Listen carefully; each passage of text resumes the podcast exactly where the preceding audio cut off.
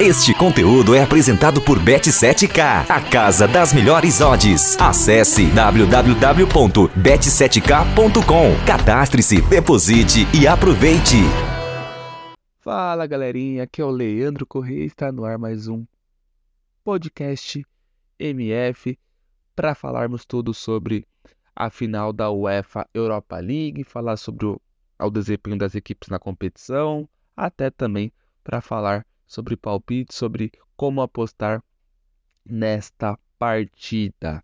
Mas de qualquer forma, vamos falar um pouco dessa partida antes mesmo de irmos para esse ímpeto de como apostar, qual, quais mercados escolher, enfim, porque é um jogo bem atrativo nesse aspecto. Mas de qualquer forma, reúne duas equipes de altíssimo reconhecimento em seus países. Um lado temos o Sevilha, que nunca perdeu, né, uma final de Europa League, e do outro lado temos uma Roma que tem o técnico José Mourinho que nunca perdeu uma final continental. Então, dentro desses aspectos, teremos ali algo inédito, né? Ou é o Sevilha perdendo uma final de Europa League, ou é o Mourinho perdendo uma final de competição continental. Vale lembrar que o Mourinho tem Conference League, pela própria Roma ganhando na temporada passada. O Mourinho tem a UEFA Europa League conquistado com o Manchester United em 2017, além de ter duas Champions League conquistada pelo Porto em 2004 e conquistada também pela Inter de Milão em 2010. E também aí tem a questão de ter levado o Chelsea em 2008, mas na final ele já estava sendo negociado com a Inter de Milão e não estava mais no comando da equipe dos Blues. Diz a lenda, né, que se o Mourinho estivesse no comando técnico da equipe em Moscou naquela final contra o Manchester United, talvez o Chelsea já teria vencido a Champions naquele ano e não teria esperado ainda mais quatro anos para ter ganho em 2012 o primeiro título dos Blues da competição continental. Então, já temos esse ingrediente de um Sevilha imponente numa competição em que ele domina contra uma Roma que não tem a história imponente em competições continentais, mas tem um treinador que tem esse currículo. Mas de qualquer forma, o, a campanha das equipes é foram campanhas sólidas, foram campanhas bem interessantes, principalmente nessa reta final. Temos um Sevilha que, por exemplo, eliminou o Manchester United muito forte. O Manchester United do Ten Hag é o Manchester United que em Copas incomodou muito, chegou na final da Copa da Liga Inglesa, venceu, está na final da FA Cup e irá enfrentar nesse sábado o Manchester City e na UEFA Europa League, se não enfrentasse uma equipe muito forte, com certeza estaria na final. Mas o Sevilha acabou ali atrapalhando as coisas para os Jabos Vermelhos, principalmente no jogo da volta, em que teve falhas do Gea, teve falhas também é, defensivas ali do, do sistema em si, mas foi um Sevilha muito perspicaz, um Sevilha muito letal diante da equipe do Manchester United. E também a semifinal histórica, né? Fantástica contra a Juventus, ali numa virada espetacular ali na reta final da partida, garantindo mais uma final para os espanhóis. Sem falar também que a equipe do Sevilha sofreu algumas modificações, né? A equipe inicia a temporada com o Sampaoli, o Sampaoli não faz uma, uma boa temporada e entra o Mendila Libra. E aí ele acaba fazendo, que treinou o Alavés, inclusive, é, na, na temporada passada, ele acaba entrando nessa equipe do Sevilha e acaba dando um suporte mais equilibrado. A equipe do Sevilha estava desequilibrada, a equipe do Sevilha estava brigando para não cair em La Liga, né? Tínhamos ali Valência e Sevilha, equipes totalmente tradicionais, equipes acostumadas, principalmente na década passada, em disputar a Liga dos Campeões, em disputar a Europa League, em ser aquelas equipes chatas contra Real Madrid, contra Barcelona e consequentemente contra Atlético de Madrid. E as duas equipes estavam brigando para não cair ali, brigando entre si, inclusive, por ficar fora do Z3. Mas com a saída do São Paulo e a entrada do técnico espanhol, as coisas ficaram mais naturais. O Sevilla acabou escapando por muito aí e já está aí livre de qualquer risco aí para essa última rodada de La Liga que vai acontecer no próximo fim de semana. Então, teve essa questão do Sevilha também. O Sevilha teve uma modificação de treinador que impulsionou a equipe para, para escapar do rebaixamento, mas também impulsionou a equipe de uma forma simultânea para ir bem na Europa League e esse bem é ir a uma final com uma possibilidade gigantesca de título é, nesta quarta-feira. E vale lembrar, o Sampaoli, caso o Sevilha vence, será o primeiro e grande título do Sampaoli por clubes, né? Vale lembrar da Europa. Vale lembrar que o grande título do Sampaoli por clubes é aquele título da Laú da Sul-Americana em 2011. Fora aquele título, os outros títulos do São Paulo são títulos mais modestos, como por exemplo o Campeonato Mineiro pela equipe do Atlético. São títulos mais, né? E aí, no ímpeto europeu, não tem. O São Paulo não conquistou basicamente nada, né? É, em clubes europeus, né? O São Paulo teve passagem do Olympique de Marselha recentemente, teve passagem do próprio é, Sevilha anteriormente, inclusive até com Paulo Henrique Gans sendo contratado na época, na temporada 16 e 17, mas né, não teve nenhum tipo de sucesso maior. Né? O grande sucesso de São Paulo foi o, o treinar a seleção chilena e lá conquistaram o primeiro título de Copa América dos vermelhos. Então tem esse detalhe, o São Paulo que está passando problemas aqui no Flamengo pode amanhã ter o seu primeiro título. Por quê? Porque além dele ter feito a, a, a primeira parte ali para a equipe do Sevilha, ele elimina uma equipe muito chata e que poderia ter sido também uma equipe que voasse ali para a reta final da Europa League, avançando fases que era o Fenerbahçe do próprio Jorge Jesus, que apesar de não ser uma grande equipe, apesar de não ser uma equipe muito talentosa, de grandes nomes, é uma equipe muito bem treinada e que deu muitas dificuldades para o Sevilha. Quem acompanhou o jogo sabe, né, os dois jogos, sabe que o, Se, o apesar do Sevilha ter conseguido a classificação, o Fenerbahçe merecia ter uma sorte melhor, principalmente no jogo no, no Ramon Sanches Pirruan, que é a casa do Sevilha, aonde o Fenerbahçe foi muito bem, muito bem, só que aí desperdiçou muitas oportunidades, inclusive o próprio Ilharão, né, é, ídolo da torcida do, do Flamengo, revelado pelo Corinthians, perdeu o gol na entrada da área, sozinho, sem marcação, só para vermos, né? o meio campista de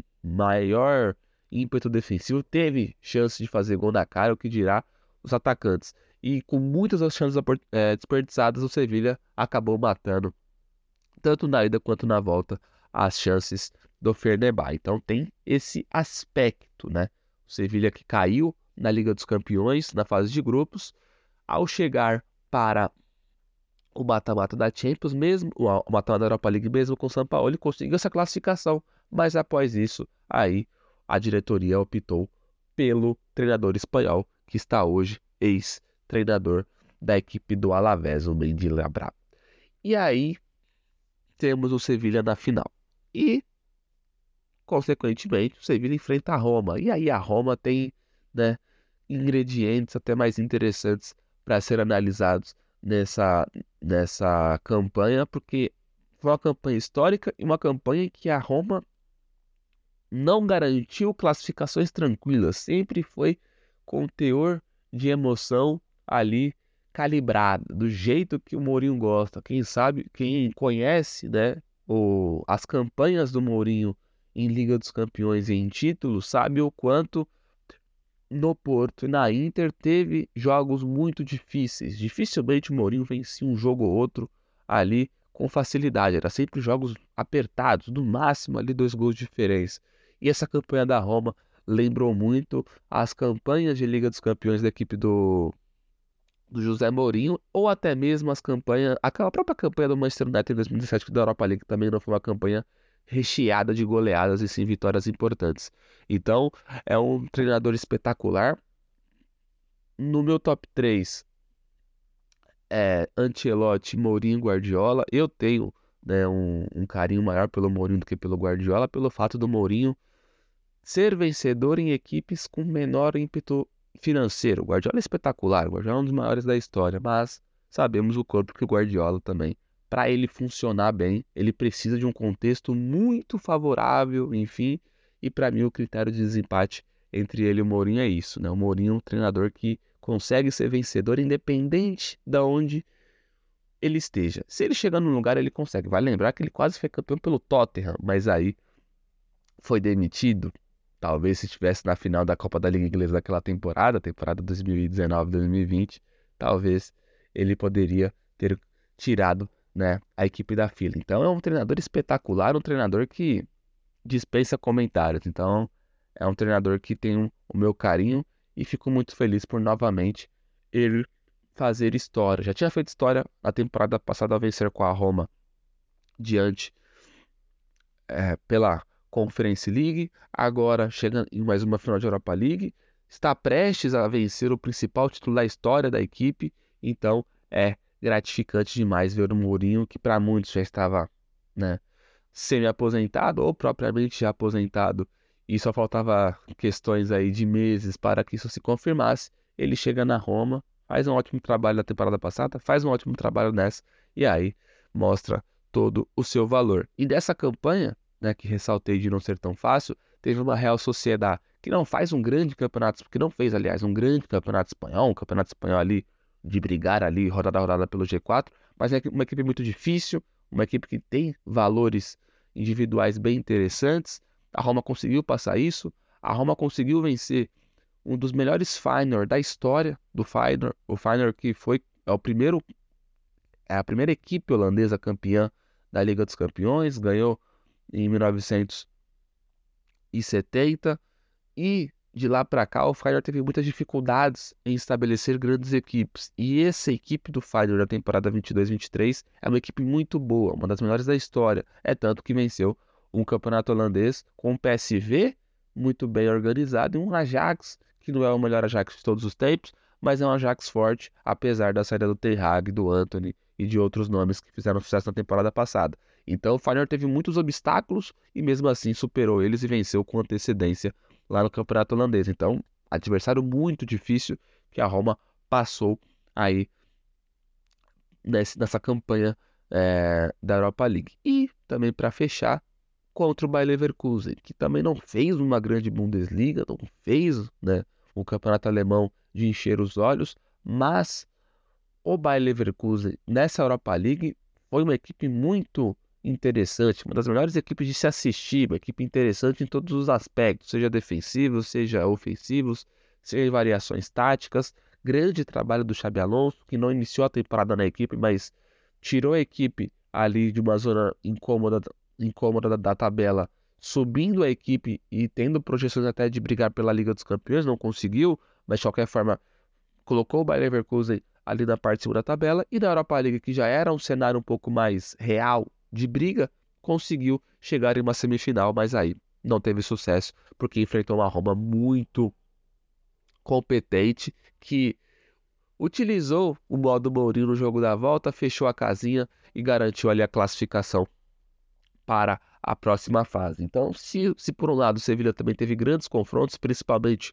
Manchester United e Juventus, com também a questão do Fernebá lá nas primeiras fases, a Roma também teve questões ali também para se orgulhar nessa campanha, principalmente os últimos confrontos, né? Tanto o Feiner quanto o confronto diante do Bayer Leverkusen. Então é isso. Esse foi basicamente um resumo do resumo aí para falarmos dessa final. Se fôssemos também detalhar ali, destrinchar tudo, ficaríamos aqui horas, porque é um jogo muito atrativo. As, as duas equipes têm muitas histórias, mas em resumo é isso. E aí, para palpitar essa partida tem três mercados muito interessantes aí para você escolher a sua casa de aposta e fazer ali a sua fezinha. O mercado de ambos marcam, ambos marcam, é um mercado muito interessante para apostar nessa partida, principalmente pelo fato das duas equipes serem duas equipes que gostem de atacar, gostam de de sair na frente para ter um controle melhor da partida. A Roma, apesar de ter esse rótulo defensivo pelo Mourinho, é uma equipe que sempre nos jogos de ida fazia um papel interessante. Buscava um gol, buscava ter o controle da partida para aí sim impor o seu jogo defensivo. E o Sevilha idem. Então, né, nessa, nesse contexto, a chance de o Sevilha abrir 1 a 0 e o Roma empatar, ou a Roma fazer 1 a 0 e o Sevilha empatar é grande, porque as duas equipes têm bons ataques. Também tem bons sistemas defensivos, mas sabemos que numa final, enfim, as coisas podem ficar um pouco abertas dependendo ali do nervosismo dos jogadores. Então, creio eu que pelos estilos das equipes é favorável o mercado de ambos marcam. O outro mercado também que é bem interessante é o mercado de empate, com a partida indo para a prorrogação. Principalmente pelo fato de Sevilha e, e, e a Roma terem empatado até de uma certa forma legal aí durante a temporada. As duas equipes empataram bastante, tanto a Roma na Europa League ou o Campeonato Italiano, quanto o Sevilha na Europa League também no Campeonato Espanhol. Então, as duas equipes empatam bastante, apesar né, de vitórias terem levado as equipes para, através de vitórias né, em, confrontos ali de ida ou de volta, levar as equipes para a final.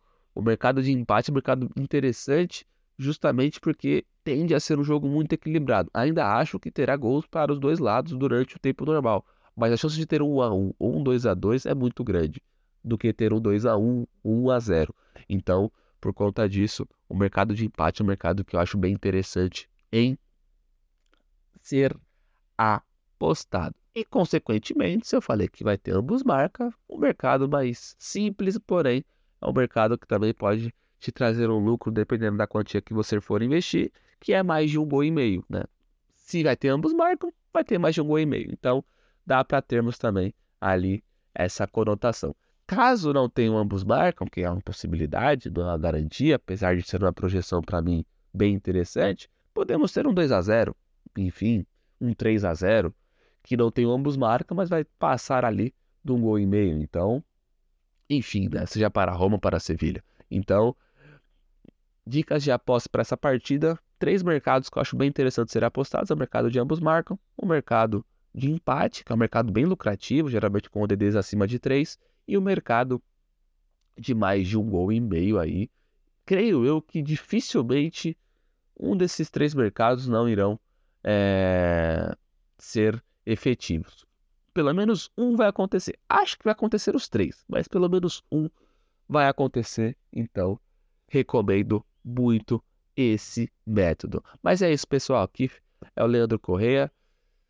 Espero que tenham gostado desse resumo da final da Europa League, que pretende ser uma das melhores finais aí dos últimos tempos. A final da Europa League é uma final que, que é uma competição que tem finais extraordinárias, como foi, por exemplo, o Frankfurt Rangers na temporada passada. Teve finais históricas, como Atlético de Madrid Atlético Verbal. Enfim, entre o próprio Manchester United e Ajax, que o Mourinho estava lá vencendo pela equipe de Manchester. Enfim, muitas finais, mas tem de ser aí uma das melhores, mesmo tendo já um, um histórico muito favorável para isso. Então vamos acompanhar pela MF essa grande final aí amanhã, nesta próxima quarta-feira. Mas é isso, pessoal. Abraços, fique com Deus e até mais. E acompanhando pela MF essa grande final entre Sevilha e Roma. Abraços e até mais.